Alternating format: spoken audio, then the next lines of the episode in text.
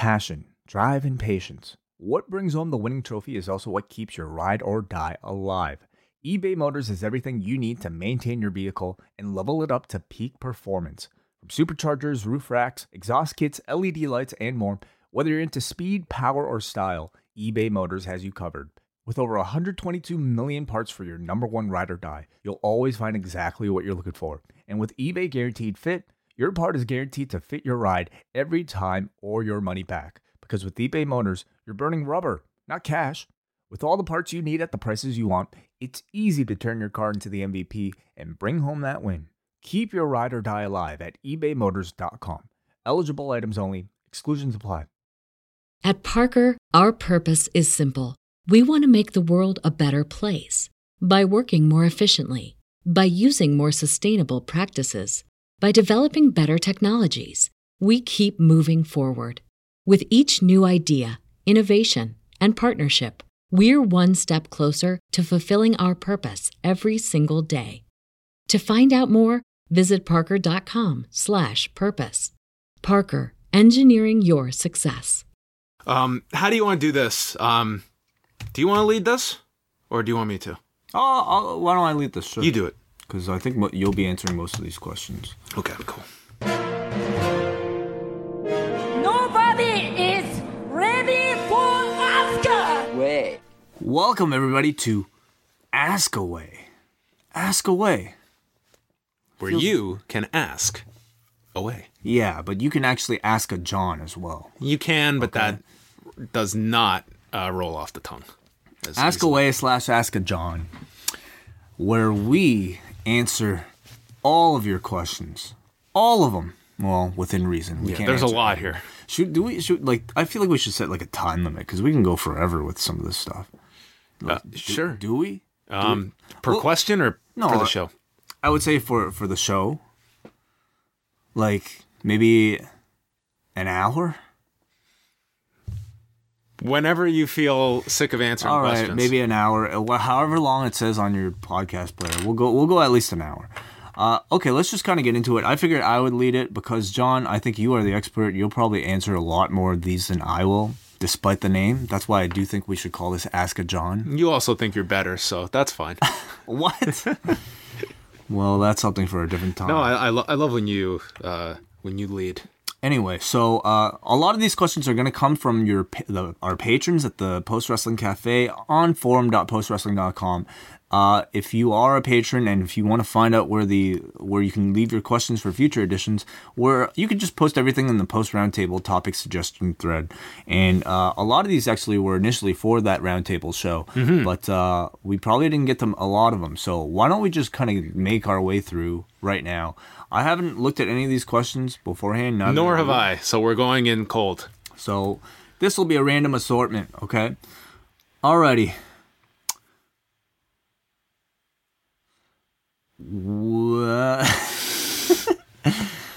John, will Will Ospreay be signed to WWE by next year? Uh, I'll say no. I don't think he will be. I think that he is. I think that there's a contingent of guys that are more valuable outside of WWE than internally. I'm. That does not mean that I would say WWE would not want a Will Ospreay, but I think it's a it's a golden opportunity for certain guys to be traveling the world and making more of a difference outside of it. And I think a lot of these guys are looking at that kind of a currency in terms of relevance and impact on the entire industry rather than um, a contract with a certain level, a certain number of zeros attached to it. Like, could you imagine Will Ospreay right now in that NXT system where he'd just be he'd be in a similar position as say Adam Cole or Roderick Strong. That I I would be if I was advising Will Ospreay, I would I would stay out of WWE for the next year. But he's also someone that has I mean, he's worked through a lot of injuries that at some point I can definitely see him there. Absolutely. Like for, for, him too, I, I I mean I feel he he seems like somebody who's who's a lot more uh, who has much more of a global presence, meaning that he's not necessarily just attached to America and having a base in America for his wrestling operations, which I know is probably a big part of the draw for a number of people that sign with the WWE. People who leave New Japan because they want to be closer to their families, for instance.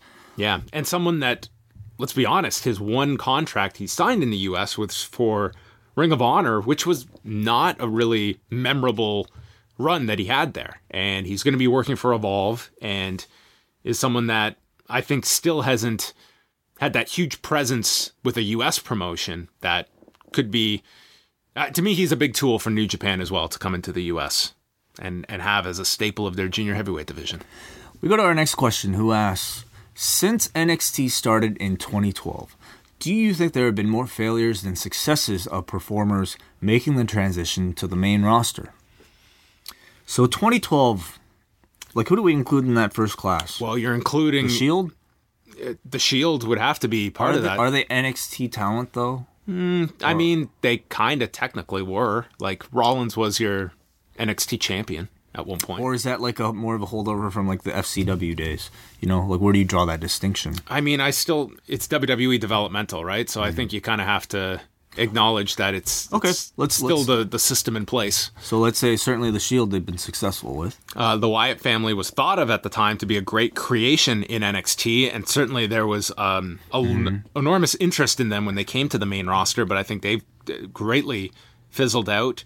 Um, Yeah, Big E would have been called up right after NXT had launched. He was actually um, still going back and forth, which a number of them have. You have your uh, the women primarily. A lot of them have been successes coming out. I mean, for every Emma, there's been a Sasha a, Banks. a, a Sasha, a Charlotte, a Paige, even um, Bayley. I'd say has been a disappointment. Mm-hmm. Now that we've seen her up here for a year and a half. Now, like, I think the debate has always been whether or not, you know, NXT.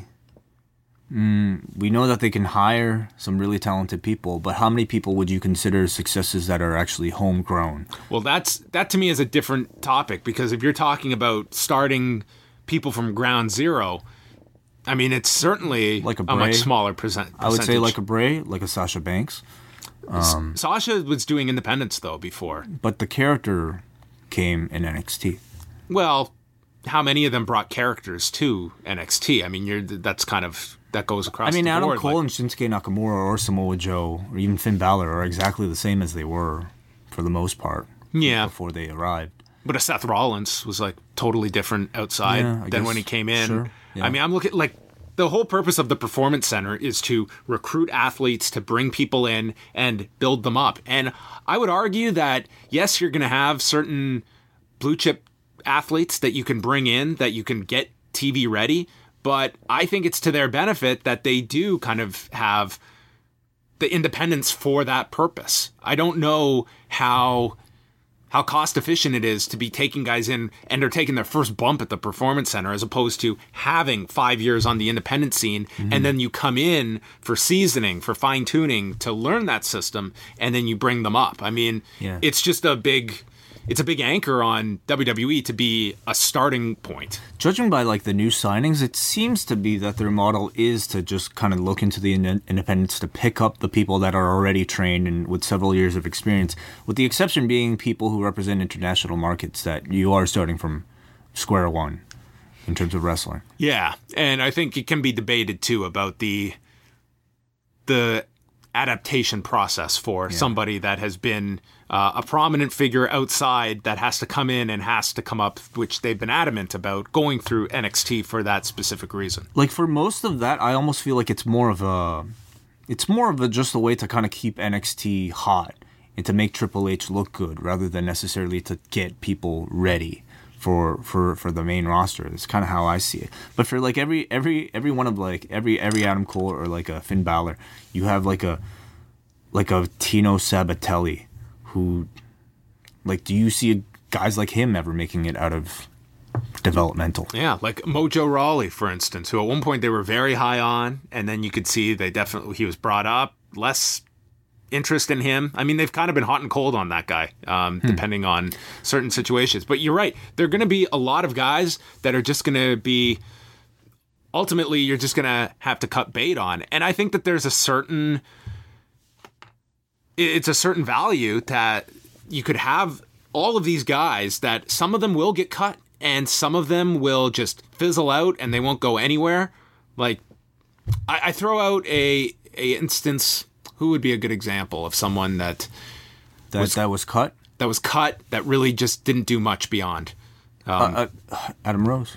Okay, Adam Rose. Okay, he got cut. It really you hear very little from him. Versus a Cody Rhodes, who is the ultimate example of someone that got cut, and his career was so much better for it being cut as opposed to had he been in the WWE system the last two years. Adam Rose, I guess, had some other issues, but he was hardly doing. Much. Yeah, but he wasn't prohibited from continuing his wrestling career. I mean, he's you know his name pops up very infrequently.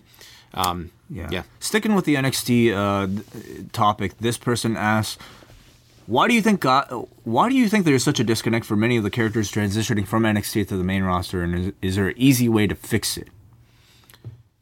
I wouldn't say there's um, a one one size fits all answer for every character, but, But is lo- there one glaring issue that they can fix? I think a lot of the times they're, and I don't even know so much as there's those big examples now at NXT, but it was like, it very much goes from being a, a cult gimmick that you could see that appeals to that audience that you put it on television and sometimes it doesn't resonate to a larger audience. You're also talking about, I would say, being more they produce the talent in NXT. I wouldn't say they're underproduced, but on the WWE, those kind of glaring mm-hmm. productions can sometimes to me it it harms a performer when they are brought into that WWE system and they're kind of introduced in the same they come out, they do their signature pose and they talk that certain way.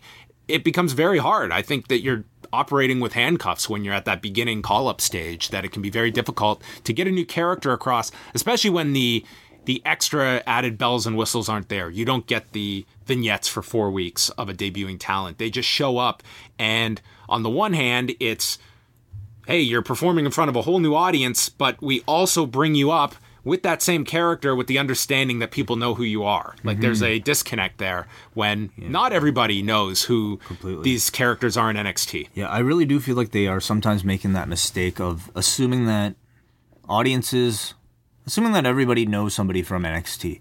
And I don't think they're doing a good enough job of treating these reappearances as actual debuts rather than, you know, just transitions from one roster to another. Because I think you can tell, like, as many people as there are that watch NXT, there are large portions of those Raw and SmackDown audiences that have no idea who CN is, you know, or, or who even like Nakamura was at, at, at the time. So I would really like to see them treat guys appearing from NXT to the WWE as almost brand new people. You'll get that initial pop anyway, but like I think you need to cater more so towards the audience who has never seen him at all.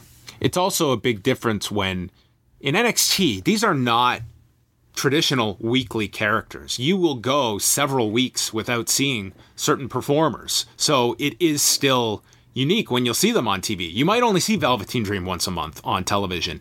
And with Shinsuke Nakamura, his big matches were at TakeOver, where I think there was a lot less emphasis on this guy's character. Who is this guy? It was that audience was familiar with him. He had great matches and that could get over in that setting. When you are brought up to the main roster and you're there every week and you've got to differentiate yourself in a system that doesn't really allow differentiation, that becomes a much harder task. He's a really interesting case because, like, when he inevitably comes up to the roster, how will they treat him? Because if you just brought that gimmick up the next day on Raw, I don't think it. I don't think it'd be. It would just come across like a mid card character, you know, rather than a main main eventer that I think he could be right now in NXT. Um, I certainly think a lot of a lot of gimmicks kind of need that extra reintroduction in order to really, I don't know, translate properly. All right, we go to uh, Paddington Bear, who says, "What do you think is going to happen with Okada this year in New Japan? Many of us thought that it's Naito's time to win the belt at Wrestle Kingdom 12, but it seems like Okada is supposed to be the star of this era, and that's why they extended his already record-breaking title run. When will he lose the title, and who will win it?" The obvious answer would be Omega or Naito, but are there any other candidates? Can you see him headlining Wrestle Kingdom 13 as a champion? I think going through the whole year would be ambitious because at that point we would be at two and a half years of this title reign. We're coming up on the second year this June at Dominion. Um, so it's it's been a very successful title reign. You could look at the the business numbers and suggest that this is working. Why are we going to tinker with this formula? Because an Okada title defense is huge. And that's going to be proven in Osaka next weekend when you have a relatively cold challenger in Sanada, and it's still going to do very, very well from a live event uh, perspective. I look at the ultimate story of Naito being able to beat Okada at the Tokyo Dome as one that is specifically designed to be kept in your memory coming off of this week, uh, uh, Wrestle Kingdom this year. I could I could see Omega being the one that grabs it. I could also see a scenario where Gedo does exactly what he did with Okada in 2012, and he he loses it to someone you never expected hmm. to, to beat him for the title because that's how Tanahashi was viewed when Okada beat him, and no one thought Okada was ready, that it was completely out of left field. You interrupted this great title reign of Tanahashi, and Okada solidified or silenced any doubters within six months of that. And that's why I look at all of his defenses as having at least some intrigue to them because well, I could say 90% that Okada retains against Sanada. I couldn't say that 100% because just of their way of creating stars. They're not going to do this where a guy is just in the mid card forever and you stop thinking of him as a main eventer. It's like if they believe this guy is ready, they're going to put him into a position before the public views them as being ready to create a star. And look at what they did after Styles and Nakamura left. They gave big wins to Omega and they just said, We're going all the way with this guy. And the audience took to him. And Naito as well, who benefited from those guys leaving. So when they are in the, a position that they need to make a star, they do it very quickly before the public maybe is, is ready for it, which can be effective. We go to our next question. Well, who, who do you see him losing the title to if you're looking at this year? Could you see him running the whole year? I can. Yeah. Um like I think if there's something anything that I've learned from like my my um you know uh, uh, admittedly far far uh lower consum- consumption of New Japan than you but like still kind of knowing what the big booking decisions are it feels like Gedo is sort of um he doesn't necessarily book based off of audiences reactions and more so like for his own you know vision and I think because he has the benefit of seeing the bigger picture, whereas sometimes bookers can get trapped in the reactionary stuff of the small picture. if there was a time to take the belt off of Okada, it would have been at Wrestle Kingdom. And the fact that he didn't tells me that he has something bigger in store, either for a title change. Mm, but I just I don't think even Omega winning it, uh, let's say like in June or something like that, would would be bigger than like Naito winning it at Wrestle Kingdom 12. So if you didn't do it back then, why do it at any point later? and having Naito win the G1 again, just like he did last year. Maybe Um, you don't then. I don't know. I'm not really sure, but I can. But I can see o- o- O- Okada having the belt. What you still have though are a lot of interesting matches. There's the fourth match with Omega, with the last one being Omega's win. Mm-hmm. You eventually can do a Naito rematch, and the one record that Okada still has to chase is the overall level of defense, number of defenses that Tanahashi had. That I still believe when Tanahashi's healthy, you can go back to that match mm. after staying away from it for so long. Mm-hmm. Um, that I, I think that's an option. The other question is, is of course, if, if Okada can stay healthy throughout the year. Wrestle- Sure, wrestle that's that could throw in a big wrench too if he inevitably suffers uh, an injury. That could be could throw a wrench into all of those plans. Um, Jamie wants to know. Uh, there are obviously a number of names up there, but who who that is not currently signed to ROH nor Impact nor New Japan could you see NXT picking up? Keith Lee. I think that guy is would be at the top of my list of sought after free agents that could make a big difference. That if I was New Japan, I would be going after that guy. If I was NXT, I would be going after that guy. Um, to me, he I didn't see a lot of his stuff coming up in Texas, but his very first appearance in ROH, I saw this guy as incredible. Like I was sold on this guy. The very first match I saw with him was Shane Taylor. And he's just a free agent. I mean, he's he works with WWN, um, but they've always kind of had a like if NXT were to offer him, like he would go there. So if we're talking guys that aren't signed to ROH Impact or New Japan, do, what do you look at? Like, do you look at, I guess, the relationship with with Evolve, like even the MLW roster? Um, who else? Who are some other names? Well, I mean, Keith Lee would be near, I think, a lot of people's top of the list. Matt Riddle as well, again, with a WWN affiliation. Um, um, I guess I'm just trying to think of guys that are, you know, kind of, uh, Not just even guys in, in like America, but guys all around the world in the UK. did anyone stand out to you at the recent Destiny show? Any local guys? Mm, for that level, not necessarily. I don't want to say. Um, like, is Jimmy Havoc signed anywhere? I mean, he's, Does he have he- a contract with anybody? I mean, it's just, it's a, like, I don't feel it's anything that would prevent him from going to a, a bigger place. I mean, you know, working for a Progress or uh, for any of the UK yeah. talent over there. There's also talent like on in, in, from like even their own uh, um, Mae Young Classic that they haven't really picked up yet. People like a Toni Storm, I feel like are shoe in whenever Yeah. they feel ready. What's also worth noting here is that the Performance Center and NXT, like, they are rammed. Like, they are not, there aren't many. There aren't enough shows for all the talent. No, have. like you have a one hour NXT show mm-hmm. and you have no women's show. Mm-hmm. So it's like this there aren't just all these yeah, in a perfect world we'd love all the talent in the world, but right now Keith Lee, what incentive would you have to go to NXT when you're you're going to be working way more dates mm-hmm. on your own and probably making more than touring Florida working in front of 200 people every weekend uh, in Fort Myers. And I think that poses another question, uh, big question too. Is like, are they signing too many people? You know, like when is a guy like Lio Rush going to get called up? And maybe he'll get called up in this 205 live thing, but they're also not necessarily releasing all that many people. It feels it feels like there are a lot of people coming in, but not not that many going out.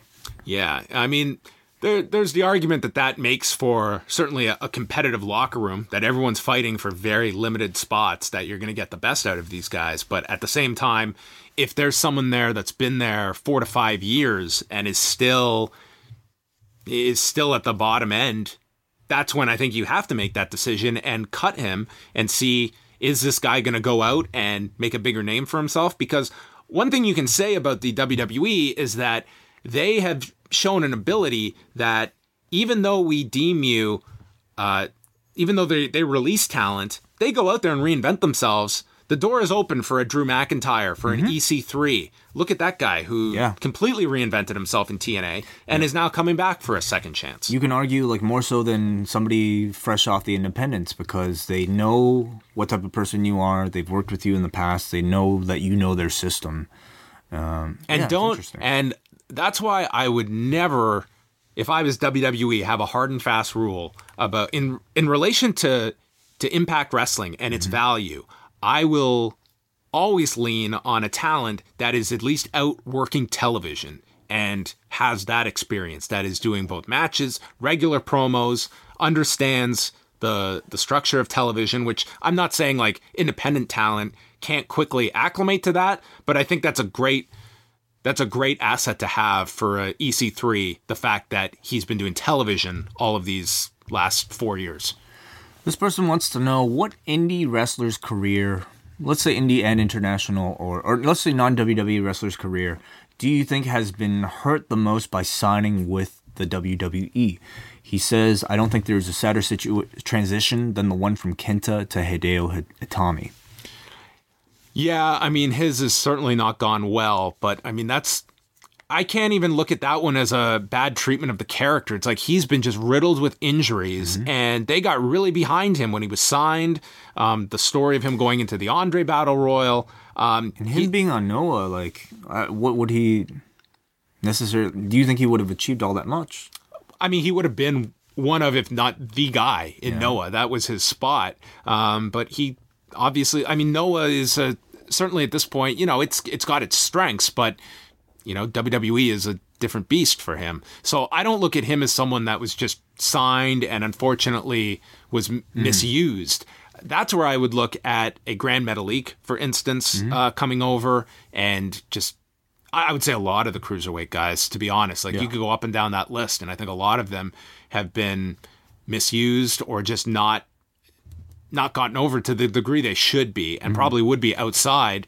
Um, Tyler Bate and Pete Dunn, like we've talked about the fact, like those guys. I don't know how they're not featured on one of the weekly shows, and the UK guys kind of just it Mm-hmm. was all of these these promises that were laid out that really didn't amount to anything last year. With Bate and Dunn, I would argue though that like their association with the WWE is part of the the reason why they're they're so talked about now. You know, the fact that w- one of them does have the the title, and the fact that they were able to showcase their talent on on that Takeover show has made them probably a lot harder. Yeah, I would say they've they've reached though that notoriety that now they're in a position where I think that they're mm-hmm. not in need of that WWE exposure. They're at a level now.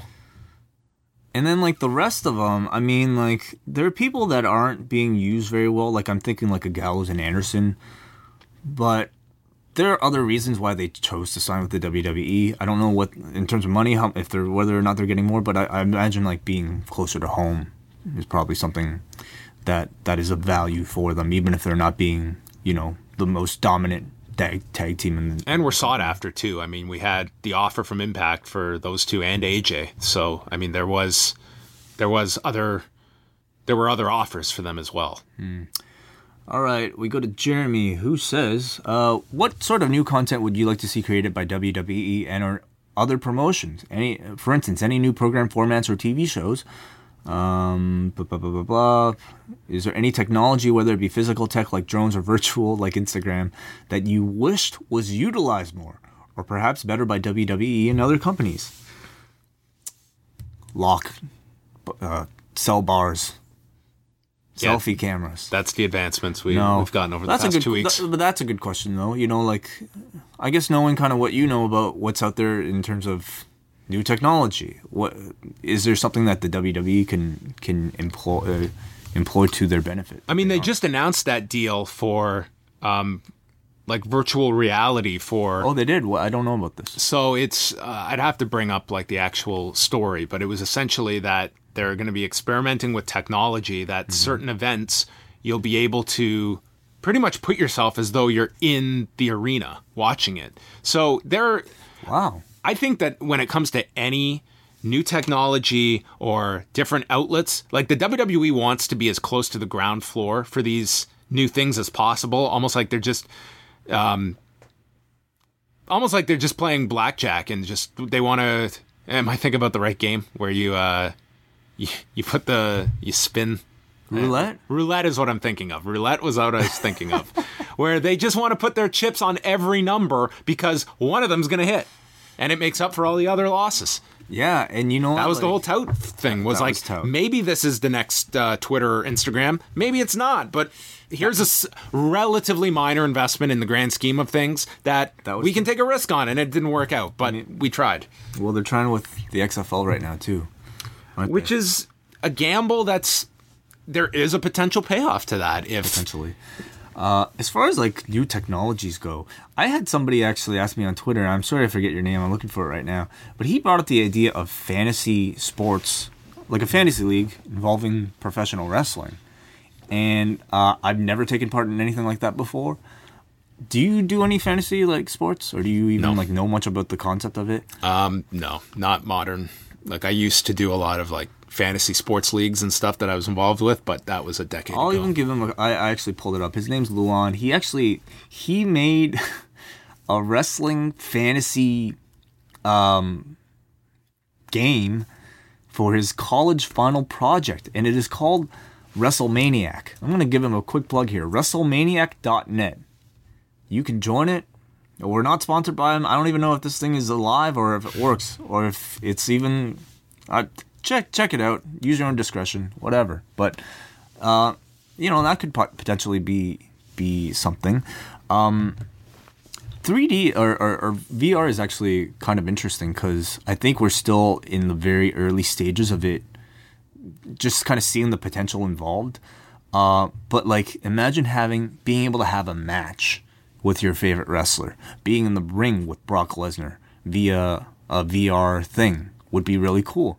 Being able to like even be in the ring like they actually tried it once. Okay, they did a thing where um last year for WrestleMania for the New Day's entrance, they put a three 360 camera on uh, Kofi's ice cream truck, and that was so cool because just to see the the from the perspective of somebody walking down that ramp, uh, what that view looks like is really incredible. And I mean, with the WWE's production, they probably have no shortage of moments like that that they can share with from a different perspective. I would love, and it goes like I, I remember Paul Heyman stating this once that one of the biggest issues with WWE is that they're so successful that offering an alternative, I'm paraphrasing here, and he said this over a decade ago, was that you tinker with that strategy and offer alternatives. It's there's that risk. It's like we're doing this, and if this change results in this, then you how do you make up that difference? Essentially, is that to like I would personally love if they had a show that was com- a completely separate production team that had totally different ideas mm-hmm. and you could play around with it. And I know that during the initial brand split, they wanted that on SmackDown. They wanted to have a separate director and have SmackDown have its own truly own look and feel to it and it just mm-hmm. it never happened. So when you have the same philosophies across all of your programming and NXT could be that but NXT is specifically designed to get you ready for the main roster. So to do things all different is actually a disservice to what NXT is supposed to be. Mm-hmm. So I don't know what that outlet is. Me personally I that's what I would want to do with SmackDown is to make it a show that has a different director that has newer newer ways of shooting high level professional wrestling versus the rather patterned look we've had since 1997 of how a, a a typical WWE broadcast looks and feels. Do you feel like NXT is is, is different, like different enough? There are differences. Yeah, I think that they I think more so it's storytelling though rather than production. Like that feels like a WWE show. I would never watch that cold and not instantly know the connection that this is a WWE product. But in terms of uh, building characters, peaking for five, four to five big shows a year as opposed to one every four weeks, I think they're very effective at that. And look at their track record with Takeover. I mean, they that might be the best formula for a big show. Two and a half hours, five matches, and it's a win- it's been a winning formula for coming up on four years. Okay, uh, blah, blah, blah, blah. He, this person says. Oh, he also asked, uh, "Do you what sort of new content do you want to see be, be see created by WWE and other promotions, new program formats, shows?" Um, I think documentaries are always good. Their product, like, listen, we talk about the differences for production when it comes to what the WWE does well. They do it very, very well when it's uh, documentaries. I, I personally, I like the style of programming that can actually enhance your your performers. That can also show them instead of everything being just this squeaky clean image that you do see the struggle element to a lot of these characters that is something I don't think on WWE television they they exploit enough is obstacles and character flaws and things to overcome that I think ultimately endears the audience more to these characters, especially in a babyface capacity. Roman wants to know if, with the success of NXT uh, and them continuing to sign a lot of established names, do you see them moving to an hour and a half or even two hours this year? Is that ever under consideration, knowing that they need more room for content? Yeah, it's never been brought up, and I'm kind of surprised it hasn't because I think it ultimately comes down to the taping schedule that they're taping, um, you know, once every couple of weeks, and it's a big difference to be able to shoot your month in one night as opposed to having to book a second night, for instance, to do uh, two hour episodes. I like NXT as much as we talk about the roster being bloated. I do like having that WWE show that is one hour and leave me wanting more at the end of it. So, It's, it's also on top of the four, five hours that you're creating two days prior. Well, and that's where it's kind of interesting that it hasn't become more of a a pressure from the network side because their goal is to have you locked onto your screen for as many hours as possible a week, knowing that you, the fan, may complain about six hours for the Rumble, but most are going to watch the majority of it. And even if you watch half of it, that's that's more than half of a three-hour show. So, Yeah. um, It's also the idea that you're just if you're gonna pay this much money, you're paying for more hours, even if you're not gonna watch all of it. Like Netflix, you know, we we I I don't even know if I watch watched any Netflix last last mm-hmm. month, but the feeling that I'm getting paying for this much money to get all of that makes me feel good. and that's when you also have to like look at the numbers side that you are a network subscriber. If you increased NXT to two hours, yeah, you as a subscriber may watch those two hours, and that's great. We're engaging this subscriber, but how many people that don't have the network are then signing on to justify the added production cost mm-hmm. of increasing NXT to two hours? And I don't know if NXT moving is going to bring any more subscribers to your overall count. Well, then on a related note, maybe not an extra hour of NXT, but what about a women's show for the network? This person asks. I think it comes down to the same argument of how many. I, I think that's something inevitable that is going to happen. Like you can clearly see now more than ever is this push towards um, the women's divisions on both shows. That having their own hour, I think, is inevitable that that happens, and probably this year you now have enough women to justify it, and Where do you fa- tape it? that to be honest, like I know that they're still committed to 205 live, and I don't know if that's a negative. I personally would. I, I would be much closer to putting it in a Full Sail than I would into it, where you're going to have the same problem if that t- inherited the 205 live time slot, mm-hmm. and it's and it's going to be again the atmosphere is going to be a killer, and it's going to not be a program that's going to connect to its most potential. But And at that point, is it feasible? Yeah, you're adding another production night then. Like to do it at Full Sail, it's easy for us to say, but that mm-hmm. that becomes a difficult side for your production team and it's another hour to be producing every week. How would you assess the the success of the Mae Young Classic? Like several months away. Do you think mm. it was a worthwhile experiment? Do you think it's something that they should do again? I thought it was a worthwhile experiment to do. I think that a lot of people were interested in it, but I wouldn't call it some home run. I don't know. I I just got the sense it didn't have the same level of interest as the Cruiserweight Classic did the year prior. Um, but I really enjoyed that tournament. Yeah, the matches certainly weren't as good, but I I would say the I find all the characters compel like maybe more compelling even than the Cruiserweight Classic. So like I feel like there's no shortage of talent to create storylines out of and to even create a whole show out of. I, that's something I'd be very interested in watching.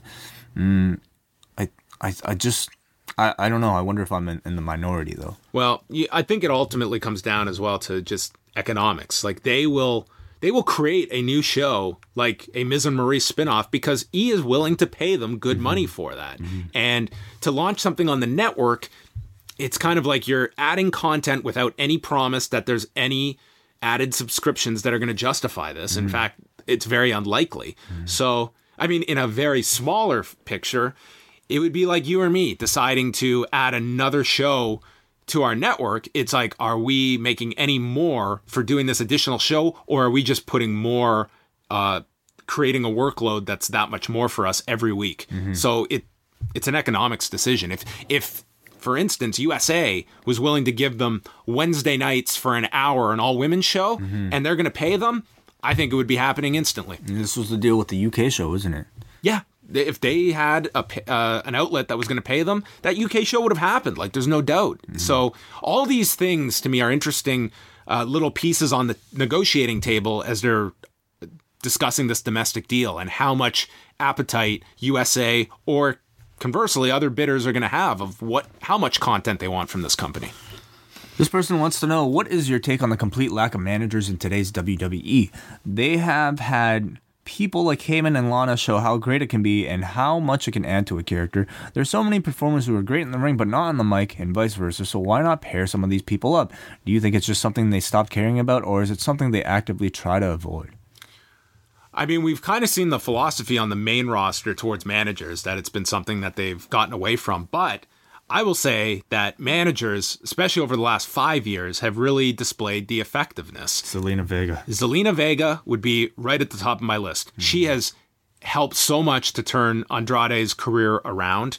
Um, Brock Lesnar, I think, wouldn't have gotten a second contract if it wasn't for Paul Heyman. Mm-hmm. I think they would have cut bait on that deal, and I think he would have been greatly diminished uh, had he not had that mouthpiece attached to him. Um, I look at even looking at impact, um, the role that Chris Adonis played as not your traditional manager, but to me, it made Eli Drake feel important mm-hmm. that he has this guy. Mm-hmm. And it made Rusev, to me, get across more because he could play off of Lana. And I think that that's so important sometimes that that is a little ingredient missing, that it just, it enhances the, the key member of the act that much more to have someone the authors of Pain with Paul Ellering. Like Ellering isn't a big promo guy. He kind of just walks to the ring and stands there. The visual is worth it. It's great yeah. for the visual, and his promos are backstage. They're short, but they're those two guys I don't want to hear talking. Mm-hmm. Uh, but you need to sometimes get a message across, and it's just the presentation makes it. Who do you think on the main roster right now would benefit the most from having a manager? I mean, they have two baby faces who aren't necessarily, uh, you know, the best. Whose English is, for for them English is not the first language. Would you ever pair a manager up with Asuka or Shinsuke Nakamura? If it was the right person, I'd say with Shinsuke. Asuka, no. I think Asuka is perfectly fine on her own. Yeah, I think so. I don't too. think she needs anyone to speak for her. I think she has a level of charisma that few in the industry have. I think they're actually both fine. Uh, or like the tendency in professional wrestling is to pair managers with heels and not baby faces. Mm, so I wonder if it would work with Nakamura. I also don't think he needs it. But then again, like, do you consider Gedo uh, a heel manager? No. Right? Okada shifts to fit the situation. Like he is the bully veteran against Sanada, like this guy that doesn't think that Sanada's at his level. Mm-hmm. Um, but in other scenarios, I mean, he can be the babyface. I mean, he will adjust accordingly, which Tanahashi does as well. Um, someone in, I don't think a manager maybe is is the answer, but I'm all out of them for Bray Wyatt. That I, I don't know what you necessarily pair him with. I think Bray should be a manager. You know, I I mean, in ring. I mean, I don't know. I don't know if him being a manager right. is really solving problems is, like, either. The, the Bray the the Bray kind of question is just the guy is clearly like a wonderful character and a wonderful performer who clearly like doesn't it's hard to say that he needs coaching because he's clearly at a level that's like beyond a lot of people but it's just like it's just kind of like editing him, you know, or filtering through somebody else that that can help him get his message and get his character across it a little bit better. I'm also convinced he's a better babyface than a heel. And I know that you watch him and you're like this guy screams heel, mm-hmm. but I've seen him as a heel for the predominant run he's had versus um, it was right after the WrestleMania in Dallas where he came out at he came out of that as a babyface and that audience was into him and then he got injured right away and then came back as a heel. That at this point, that would be a direction I would go with him. And he's got to have his promos make sense. Like they're just, mm-hmm. yeah. Because there, there's stuff there. I yeah. wouldn't write this guy off. Like that's maybe my frustration with it is that there's. It's not like I look at this guy and just don't get it. It's just this is not working, and it's frustrating. It's, um, it's like I've got a computer that I know works, and it's just like this virus I can't get rid of because I know the computer will work. I just got to figure out this damn worm that's gotten into it. Okay, do you believe the dominance of the WWE over the last 17 years has been a positive or negative professional wrestling in North America? Certainly the Monday Night Wars had higher TV viewership, but how do you believe the product compares to the late 90s slash early 2000s? I don't think how you can look at the industry and so many promotions closing is a good thing. I mean, it's great for the talent that's there that are making enormous money, but that's a very small mm-hmm. top end of a pyramid of that are making that level of money versus the amount of full-time jobs that existed for US based promotions in the mid 90s when you had a healthy WCW, when you had a healthy ECW mm-hmm. and I think that certainly you're you're starting to see more of a, um, a worldwide presence where more independent wrestlers can do this full time. Uh, but even that, it's not like it's a, a gigantic number that are going to be able to have full time jobs and forget looking at the 70s or early 80s when you had so many territories that were employing guys full time that it was much healthier, even though there wasn't that one dominant media giant like a WWE is today. Well, I suppose the argument for is that with one with essentially a, a monopoly of professional wrestling in North America, you kind of have this one established quote unquote major league promotion where everybody as- aspires to be be at, and therefore you you have scenarios like you might have today where everybody from all the best talent from around the world will gather at this one spot, allowing them the opportunity to make these dream matches if they wanted. You wouldn't necessarily have that scenario if you had multiple number one promotions, for instance. Um, I, I still think you would be able to. I mean, at the height of the Monday Night Wars, when one guy jumped over, I think that was that was really effective. Um, when you when you would have more established people on the outside. I mean, we're still looking at, you know, if like right now the WWE benefits from a from an audience that consumes a lot of wrestling. Like you are talking about fans that are more aware of outside promotions. So it helps when you're able to sign them and they're treated like stars when they come in. But I feel that also you've you've whittled away so much of your audience that you're down to a really a healthy amount, but a core audience that mm. is going to watch Raw every week. And there are some fans that no longer can keep up with the product that you that you've lost. What do you think of Fox suddenly showing interest in the rights to Monday Night Raw and SmackDown Live? Could you see Fox Sports as a good fit for Raw? It would bring some viewers to that channel which could use them. Is there any chance Fox would buy WWE outright?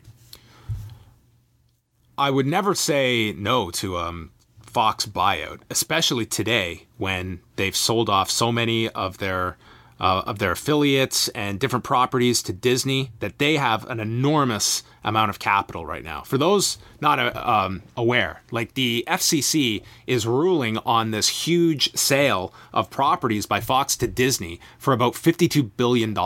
So that's the kind of capital Fox is looking at now uh, to receive and putting all of their emphasis on news and sports. And they just grabbed the NFL's Thursday night uh, package for 660 million a year. So they have enormous money to spend.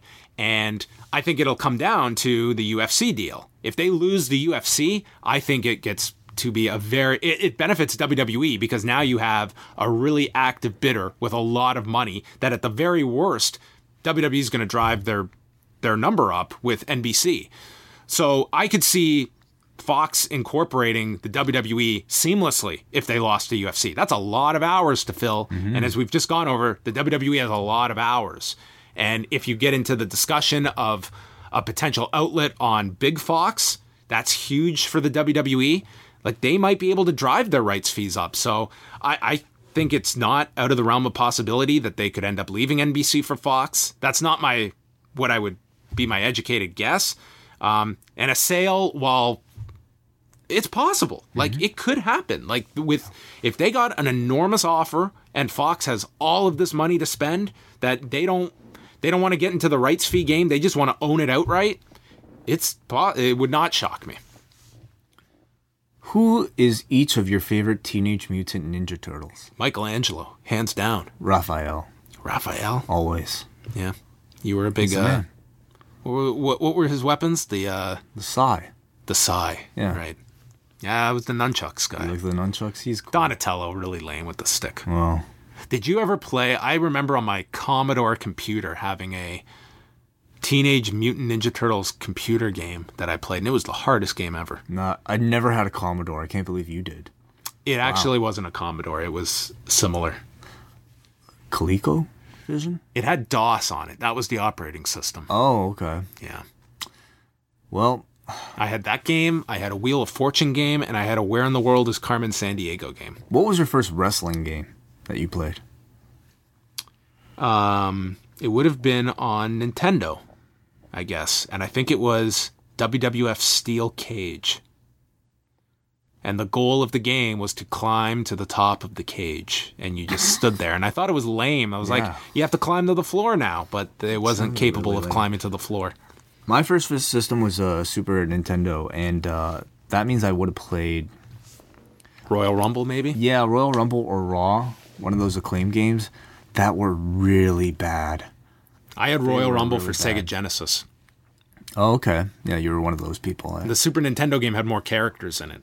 The Sega version didn't have Mr. Perfect, and there were other ones that the Sega version didn't have. I never played like I don't think wrestling games really got good. To me, To World Tour. yeah. That was uh, the game changer for me, literally. Mm-hmm. Anyway, we yeah. Is that your favorite uh, wrestling video game? Because I No, did. I didn't play anything I- beyond N64. I actually didn't have an N64. I had a uh, PlayStation, so my game was uh, the THQ games. I played the shit out of uh, SmackDown 2, and uh, yeah, I was such a nerd with it, dude. I I would like to go to Creator Wrestler and I'd like look up people's formulas to make like Misawa and like Kenta Kobashi, and like they actually had pieces for like Jushin if you had Liger. World Tour, you would have had all the FMW I know, guys. I know. Well, they actually had pieces for Jushin Liger in there, so like I was such a dork. Can you imagine, like, God.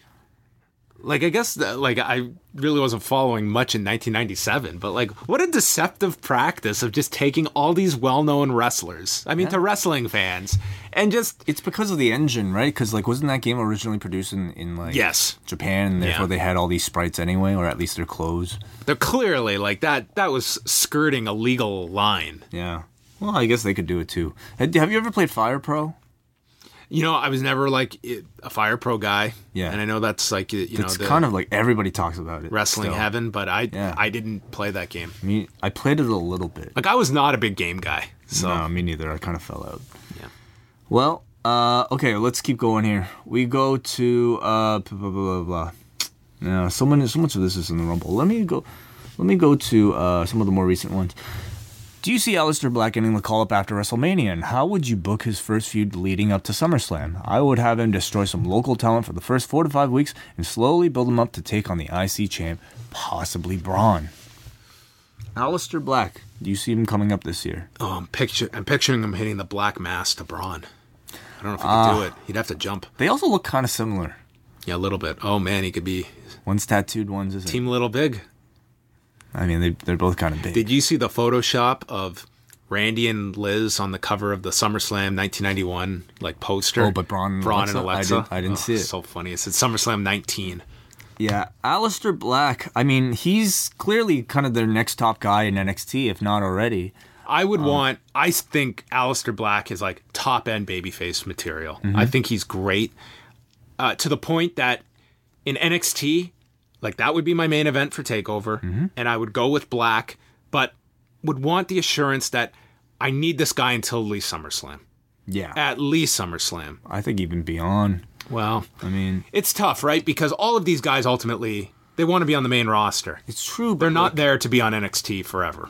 I understand, but like we we just talked about, you know, the there being a lot of talent right now that need airtime, and is Aleister Black just going to get lost in the shuffle when you bring him up to the main roster amongst Baron Corbin's and uh, Bobby Roode's people who that they brought up and still aren't over yet that they're still working on. Yeah, yeah. It's there, there- it's a glut of of guys that you have in those roles, and especially it rings true on SmackDown, where I think that's just such a bloated roster. Yeah. And Corey Graves was talking about this on on the Edge and Christian show. He actually prefers doing the three hour Raws because he feels the guys get two segment matches. He feels more comfortable because he doesn't have to rush. Whereas he feels on SmackDown, mm-hmm. everything is go go go go go. They've got a million things to promote, and it's just you just can't get all the guys on the show. So from his perspective, three hours is better. Interesting. I think that there has to be a, a middle ground. I think two, I think two hours could be better paced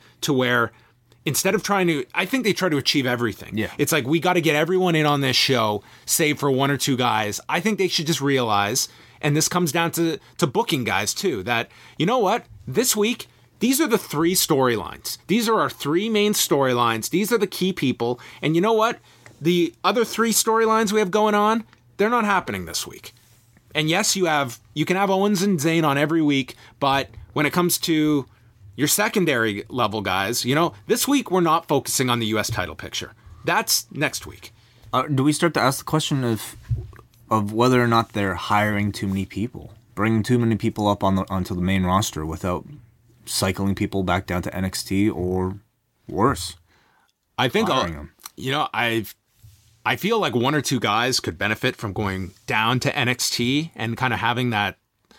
Like, I think for a one off, it would be really cool for a takeover to have someone that has nothing going on at WrestleMania that they're put on takeover. And yeah, that's uh, that's not a fun conversation to give a guy that hey, you're working this. To lose or to win, though. Probably to lose, right? Yeah, but I mean, to me, if like if the guy was on board with it, Yeah. And approached it like Jericho going to do New Japan, for instance, that I'm going to go down there. I'm going to do a dream match with someone. If I'm like Randy Orton mm-hmm. and I've got nothing going on, and I'm going to go down and I'm going to do a program with Johnny Gargano. Okay, I'm going to come in and I'm going to be the number one heel.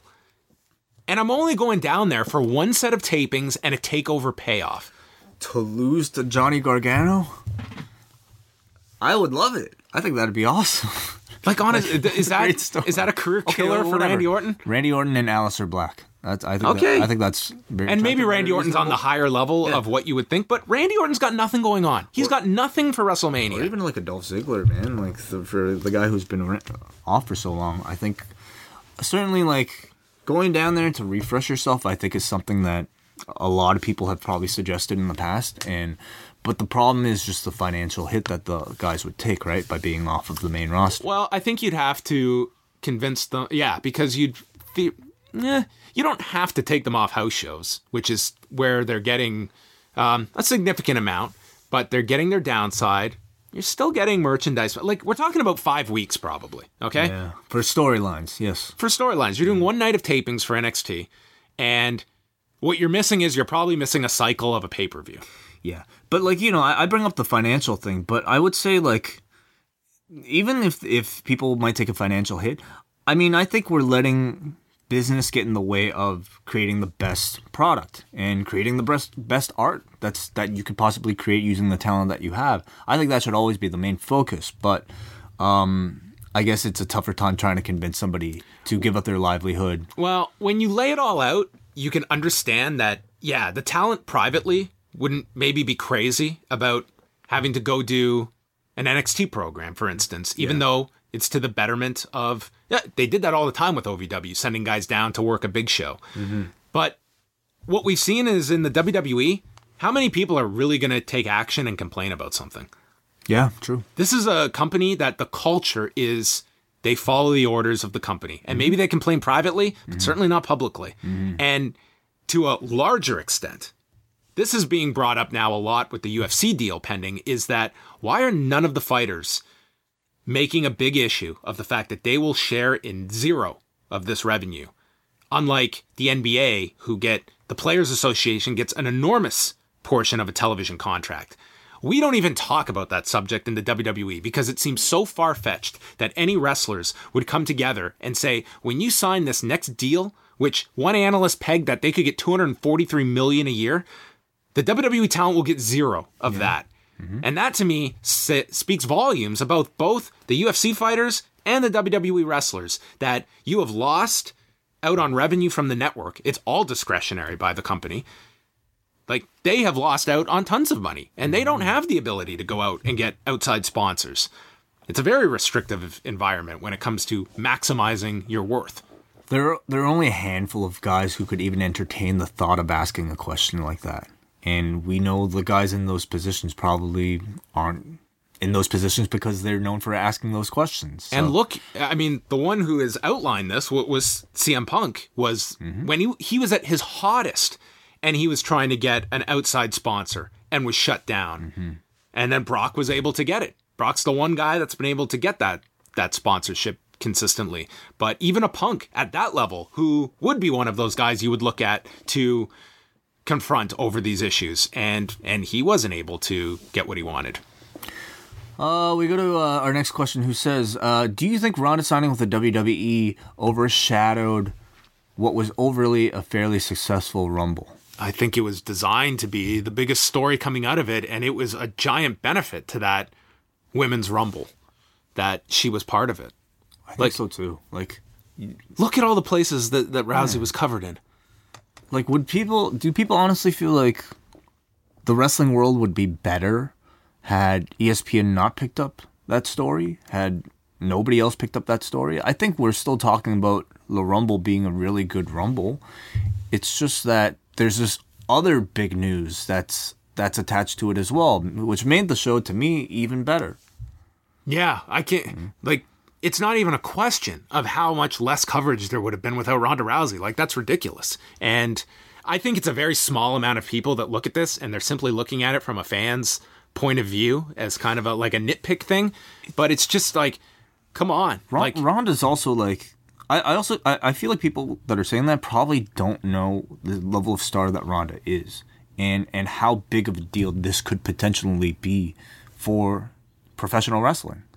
If- Ronda Rousey being in professional wrestling is huge for professional wrestling. going into this this whole set of negotiations for your TV deal, like I'm sorry, but Ronda is arguably the most valuable. I would say she's more valuable to your casual observer than anyone on this roster, with the exception of Dwayne Johnson, if you want to include him. We got a Brad who wants to know, John, I know your son Max is still in his first year, but have you thought about how, when, or even if you will introduce him to wrestling? With my son, I think I will be waiting until he's at least six or seven so I can fully explain to him what it is and why he shouldn't try anything he sees for himself. Have you thought about this? Uh, not not really. I I mean, I'm not going to introduce him to anything uh, that He's already been watching New Japan, actually. Uh, he, he has been in his uh, activity center when, when New Japan has been on be, before. Um, Maybe it's a question for a later time when he when he gets naturally curious. yeah, yeah. I don't uh, I don't know if, if he'll have any interest or not. Hmm. Okay, question from this poster. He says if New Japan and WWE had a best of five World Cup of Wrestling type series, similar to what WCW and w- New Japan used to have at Starcade uh, 95, what five matches would you both like to see them put together? Sort of a big question. Why don't you just give me one? If you could make a dream match between New Japan and WWE talent, who would you like to see?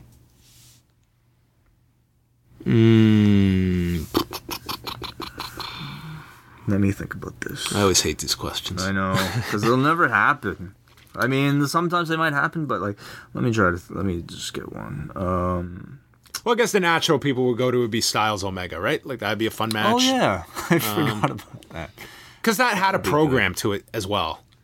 That would be wonderful. That would be wonderful. Um, trying to think. Uh, eh, fine. Yeah, I'll go with that. You know who I think would actually have a really fun match? And I know a bunch of people will shit on this. Mm-hmm. I, I would like to see Okada and Randy Orton. I think those two together would have a really great match. I'm much more I'm high not- on Randy Orton Yeah, than most people. You. I'm not with you there, but I can. I, I, I like when he's on. I think he could. Orton and definitely on. Naito. No. I knew he just wouldn't be my pick of all the people that I could choose from. No, I'm just. Uh, it's one that comes to mind. Yeah, yeah. Okay. Um, Rollins with um, Naito. a lot of pairings you. There's a lot of interesting ones you could do. Okay, uh, put the, the, jeez. Okay, um, if The Rock can't do Mania, who should Ronda tag with? Um, You know, what? I, guess the popular ones have been Braun and Angle, right? Braun and Angle. Yeah, I mean, just seeing how he- Braun was with Alexa, I think. I mean, it kind of plays into the Triple H feud, obviously, of course. With, Yes. With Braun, to me, that's almost a, a very natural backup for The Rock, and I'm sure maybe somebody that they're actually considering. I'd prefer Braun. Like, I get the connection with the two gold medalists, but I really like Braun because it's a match that serves a full time performer that looks to be someone that could legitimately break through and be a top guy for you, and arguably is already. Um, that I, I think he would greatly uh, be helped by that. Our last question. Joe wants to know why aren't there more top guys made into tag teams? Who can forget the Rock and Sock connection? I always felt I always felt that AJ and Nakamura would be great together. Uh, also, with the women finally getting all the men's matches, how soon can we see women forming tag teams? Thank you. I think the tag division is probably going to happen. What do you mean? A women's tag division? Is that Oh. was that the question? Uh, just the the idea of, of uh, main eventers being formed into tag teams. Oh, okay. I, I've always loved that idea. We've talked about that. I think it's always great to have an affiliation, much like you know you could have Mega your- powers. exactly what we see right now with um uh certain talent in, in Japan, for instance, like where you can have the the affiliations, but Mm-hmm. also singles runs at the same time. You think a women's tag team division will happen? I just think with all the women at this point, I think that that's probably the next the next Yeah. thing that we could see. Yeah, I mean, you're introducing another set of titles on TV at that point, though. So it's like, especially for SmackDown, I see that being sort of an issue, uh, having matches every week. But that that shouldn't stop them. I think they. Should. given all the back and forth now, I mean, is it not worth an idea to just have one set of champions? Mm, How do you build the storylines for champions, like who can't appear on both shows? Well, if you're introducing tag belts, Yeah. I mean that's that's one, you know, set. Sorry, so the champion gets to go for to either brand. Yeah.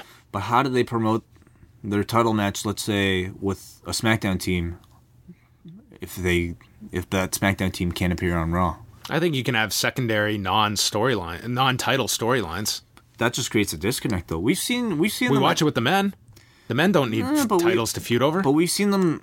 But uh, but I'm saying, let's say, uh, you know, one set of teams. Okay, let's say the Usos are champions.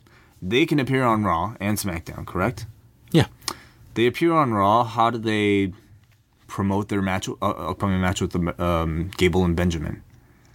You know, like I mean, uh, I this. why, why would there be a match with Gable and Benjamin? They're on Raw. They're feuding with a Raw team for this month. Oh, so you're saying they will pick one show to appear on for that month? I mean, they have the ability to go back and forth, but it can be Right. what it's The champions whatever they're they're programmed with. I I just say all this because they tried this with the Undisputed Championship, didn't they? they did, but they they quickly gave up on it. because to me it felt weird like seeing uh whatever like Triple H on one show and then him appearing on the other show but only on Raw will he have interaction with the person that he's having the match with Well, I feel it's it's all the more reason why you need to strengthen these secondary titles.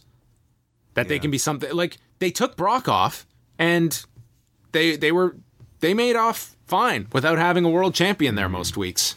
no I'm certainly not against the idea especially like I think it you know like you can have titles defended on TV a lot more often if you have more titles so that you know you don't necessarily need to promote them all on pay-per-view and you make your TV matches that much more important um, I'm not And you could argue that it could it could help enhance who are in those specific roles. Like how much more of a star would What they really need, though, are some six-man tag team championships. Oh god, the the bane of my existence in modern day. Well, especially in New Japan. Well, that wraps it up for our first edition of Ask Away on Post Wrestling. Do we have Um, a lot left? No, I think that's it. Okay, great. Yeah, we've almost got through everything. So we thank you for uh, all of your uh, suggestions. So next month, I'm thinking that we swap this out with the post roundtable, which is a very kind of similar, uh, you know, idea. We'll answer all your questions, but we'll be joined by two of our friends from uh, around the industry, people whose uh, opinions about profes- professional wrestling are are uh, very respected. And uh, I believe next month we will do the post roundtable for the free free feed, and we will have Ask Away be a uh, Patreon exclusive. And we're doing that mainly because we want to allow our guests to be able to share the show with their listeners and uh, people that they want to share the show with. So these are kind of like everything we're doing is sort of like a work in progress. And uh, we thank you guys for coming along for the ride. Let us know what you guys think about this show. Cool. Thanks to everyone for listening. And of course, postwrestling.com is where you can go. And that's it. Goodbye.